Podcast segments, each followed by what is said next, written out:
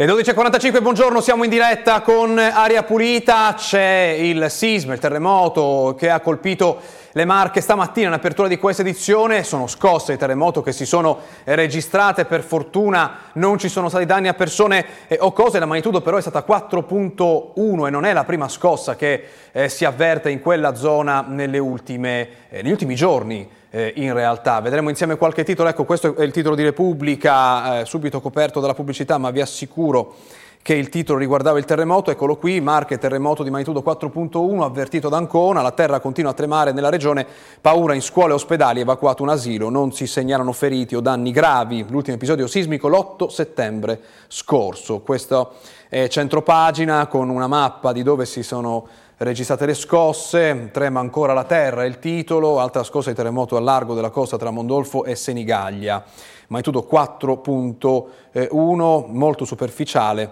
eh, ma eh, secondo la M S C più in profondità. Eh, il, c'è una, eh, una mappa anche, eh, anche nella, nella home page di Centropagina sul dove è localizzato eh, l'epicentro. Ma oggi parleremo del primo giorno di scuola, ne parleremo perché è partita la scuola con un giorno di anticipo, due giorni di anticipo rispetto all'Emilia Romagna. Nelle Marche parleremo eh, di come si apre questo anno scolastico anche eh, dal punto di vista Eh, degli insegnanti e di quelle zone eh, terremotate nel duemilasedici proprio nelle Marche. Ma vediamo che cosa dicono in questo momento le prime pagine dei quotidiani online in giro per l'Emilia Romagna e per le Marche. Qui siamo a Bologna, incendio sotto al treno della barca, centinaia di persone in strada, è successo stanotte.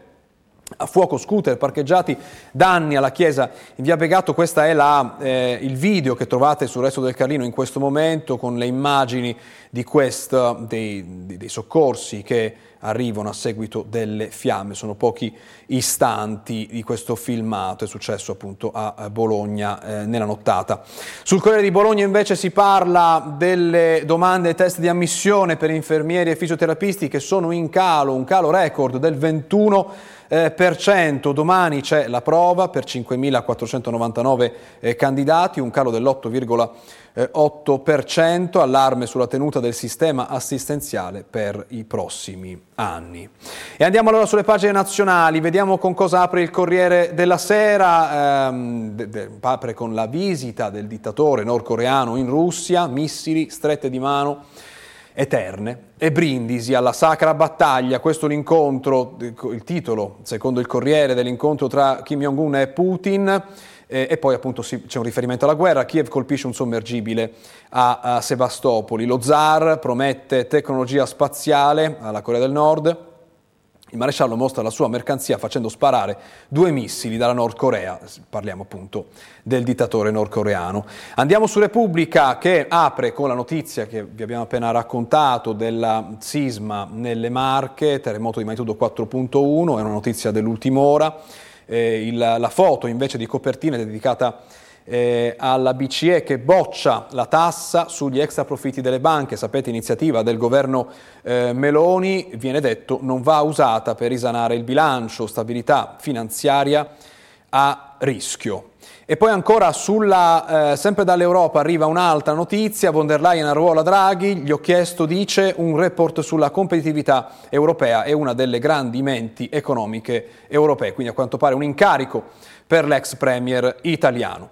Proseguiamo, andiamo sul Post che, come vedete, apre con la visita di Kim Jong-un in Russia. La Russia aiuterà la Corea del Nord nella costruzione di satelliti militari, è il titolo. Questo quanto ha detto Putin nell'incontro col dittatore nordcoreano nel centro spaziale russo di Vostočnyj. Era un po' questa la domanda: che cosa la Russia avrebbe dato in cambio alla Corea del Nord, in cambio delle armi? Sembra questa la risposta: tecnologia collegata allo spazio. Andiamo, diamo uno sguardo ai titoli della stampa eh, internazionale. Qui siamo su New York Times, in cui si parla di come la Russia aggira le eh, sanzioni per aumentare la produzione eh, di missili. E ci spiega il New York Times che la produzione di missili adesso è superiore a quella eh, che era prima dell'inizio della guerra per la Russia. Quindi sembra una situazione che non migliora dal punto di vista della capacità eh, della Russia di eh, produrre armamenti. Qui siamo sul Washington Post, che invece apre su un tema completamente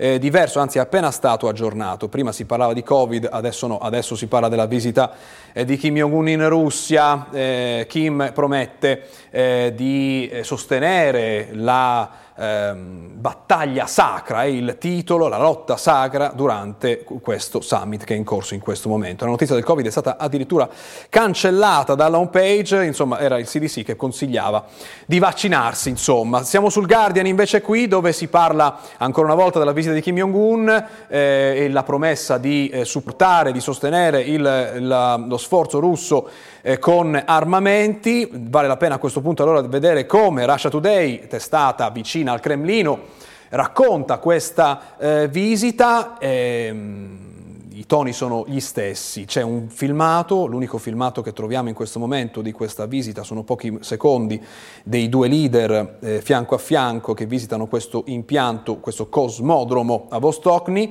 e il titolo è molto chiaro, lo vediamo qui nella barra in alto: starò sempre dalla parte della Russia, dice il dittatore nordcoreano in questa visita. Ma andiamo in Italia, andiamo nelle Marche in particolare, perché oggi è il primo giorno di scuola. Eh, guardate che titolo dedica il Resto del Carlino a questa eh, notizia, una denuncia eh, di C G I L, forse siamo già in collegamento col nostro ospite, intanto vi leggo il titolo: campanella per oltre quarantaseimila, ma il trenta per cento dei docenti è precario, penalizzati gli studenti disabili, la protesta di C G I L che dà i numeri: nell'infanzia uno solo di ruolo, ce ne vorrebbero cento. Idem sul fronte della primaria, stabilizzati in sedici contro gli oltre duecento presi come supplenti. Buongiorno, benvenuto ad Antonio Renga, buongiorno, segretario di C G I L, Flc-Cgil eh, Emilia eh, Marche. Buongiorno, grazie per essere con noi. Buongiorno. Salve, intanto ci spiega eh, questa denuncia che avete eh, fatto con questi dati, il trenta per cento dei docenti precari. Come comincia l'anno scolastico nelle Marche? Ma, mh, premessa che... Mh... le problematiche non sono legate alle persone che lavorano negli uffici scolastici provinciali o regionali, ma un problema di sistema del Ministero dell'Istruzione, dove molti concorsi si fanno a rilento e dove molti posti vengono mantenuti precari per volontà del Ministero, in organico di fatto. Un esempio classico sono il personale di sostegno, dove il Ministero mantiene un trenta per cento, almeno se non un quaranta per cento, del, dei contratti, li mantiene al trenta giugno, indicando come volontà che non può sapere quanti alunni avranno bisogno del sostegno negli anni successivi, e quindi si mantiene una buona fetta di, di personale a tempo determinato. E basta andare questi giorni sui siti degli atti territoriali e vedere il lungo elenco di nominati a tempo determinato. E questo avviene per il personale docente, dove c'è una grande problematica di continuità didattica, ma avviene anche per il personale ausiliario. Faccio un esempio: quest'anno, se prendo una provincia a caso, quella di Macerata, su centottanta posti disponibili al trentuno agosto, quindi posti liberi per dodici mesi l'anno di collaboratore scolastico, il Ministero ha autorizzato cinquanta assunzioni, quindi volontariamente si mantengono in quella provincia centotrenta eh, persone a tempo determinato. E come avviene a Macerata avviene così in tutte le province delle Marche, ma in tutta Italia. Quindi una volontà sistematica di mantenere una parte dell'organico a tempo determinato, quindi personale che gira, ma soprattutto i veri protagonisti della scuola, che sono gli alunni, i futuri cittadini, che vedono ogni anno ruotare un certo numero di insegnanti. In alcune zone un po' più disagiate spesso cambia l'intera, l'intero consiglio di classe. E poi c'è il tema della dimensione di queste eh, classi, che sta cambiando. Come? Più che delle classi c'è il problema del dimensionamento degli istituti. Nel senso, provo a spiegarlo con parole semplici. L'Europa, per finanziare col P N R R la scuola pubblica italiana, eh, ha, ha imposto all'Italia di avere delle scuole normodimensionate che abbiano ognuna una presidenza, quindi non avere più scuole sottodimensionate che vanno a reggenza al dirigente di un altro istituto, al D S G A di un altro istituto. Il nostro governo ha colto la palla a balzo per fare con l'ultima legge di stabilità un'operazione di cassa, eh, che significa che invece magari di, abba- di investire nella scuola pubblica, abbassando i parametri, sapendo che c'è una diminuzione demografica degli alunni, hanno deciso di alzare l'asticella e quindi hanno dato un parametro di novecento alunni per calcolare le dirigenze scolastiche di ogni regione. Le Marche in un triennio passeranno dalle duecentoventotto dirigenze scolastiche del duemilaventidue ventitré, anno scolastico appena finito, del duemilaventisei ventisette a duecentoquattro, quindi perderemo ventiquattro dirigenze scolastiche. Questo che significherà? che la Regione Marche ad oggi ancora non ha deciso quali sono i parametri per formare le nuove dirigenze scolastiche, lo deve fare entro il trenta novembre. Unitariamente insieme a Cisl e Will abbiamo già avuto un incontro col presidente Acquaroli a luglio, che ci aveva promesso che ci avrebbe riconvocato nel giro di quindici giorni perché voleva verificare meglio il da farsi.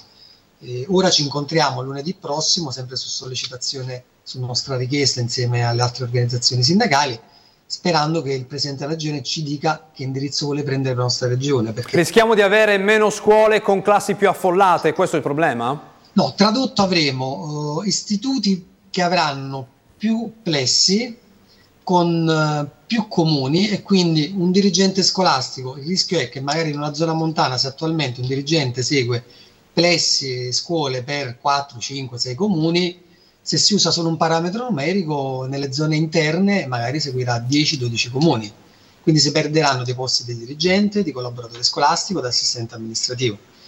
Siccome qui non parliamo di servizi qualsiasi, ma parliamo dell'istruzione degli alunni, il ruolo della dirigenza scolastica è un ruolo di indirizzo soprattutto didattico, non solo organizzativo, e sarebbe opportuno invece, come si fa in altri paesi, tenere dei parametri bassi, avere delle istituzioni scolastiche magari con cinquecento seicento alunni, in modo tale che quel dirigente può seguire veramente eh, i, i, i propri plessi. I propri e docenti. Questo è il rischio per il, per il futuro. Andiamo a oggi. Oggi ci sono ragazzi che tornano in classe nelle zone terremotate nel duemilasedici. Qual è la situazione per loro invece?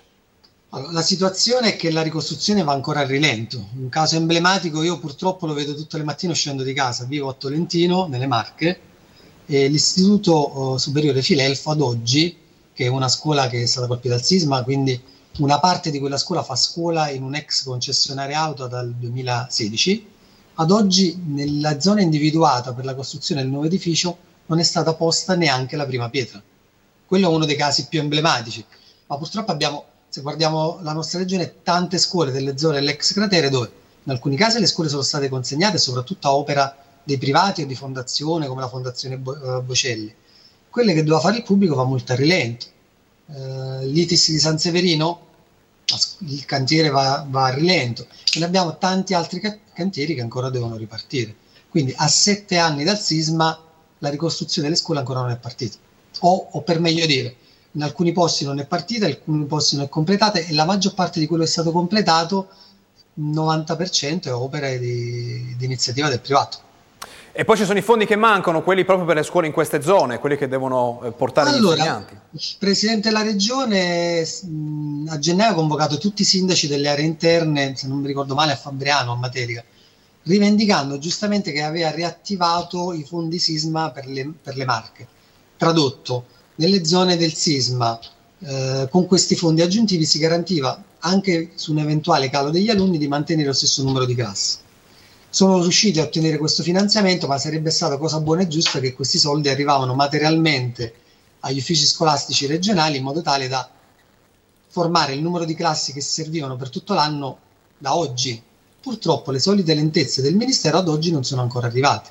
Ci auguriamo che arrivino quanto prima, nel giro di quindici venti giorni, un mese, però mi chiedo sempre se nel duemilaventitré un paese eh, che fa parte dell'Unione Europea, se purtroppo le cose devono arrivare sempre in corso d'opera.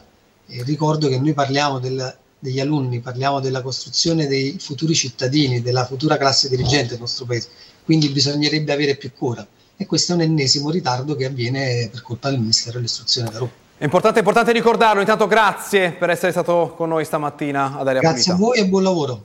Altrettanto, abbiamo, abbiamo una notizia in chiusura, anzi sempre parlando di soldi che non arrivano, è di dodici milioni il conto dei danni per il patrimonio pubblico utilizzato per le scuole, cioè aule ma anche palestre, laboratori e giardini, qui siamo in Emilia Romagna, dall'alluvione dello scorso maggio in Romagna. Due giorni dall'inizio dell'anno scolastico, con la prima campanella venerdì, le stime più consistenti, circa i tre quarti dei danni, riguardano la provincia di Ravenna. Alcune scuole sono state letteralmente attraversate da fiumi, da acqua, e il loro ripristino è potuto avvenire solo in parte. Poi ci sono sono stati casi meno complessi ma molto diffusi per circa duecento edifici. Eh, infatti sono stati segnalati danni derivanti dall'allagamento di locali tecnici che hanno compromesso caldaie, impianti elettrici e idraulici. Questi sono i danni che vengono segnalati nelle scuole che stanno per ripartire anche in Emilia Romagna, in particolare nella Romagna colpita eh, dall'alluvione. Eh, in chiusura il, um, il prezzo della benzina, che leggiamo è in aumento sulla rete autostradale a due virgola zero cinquantuno euro al litro in modalità self, questi sono i dati del Ministero, gasolio a uno virgola novecentottantasette, continuano a salire i prezzi dei carburanti. Abbiamo la pubblicità, poi torniamo tra poco per parlare di salute.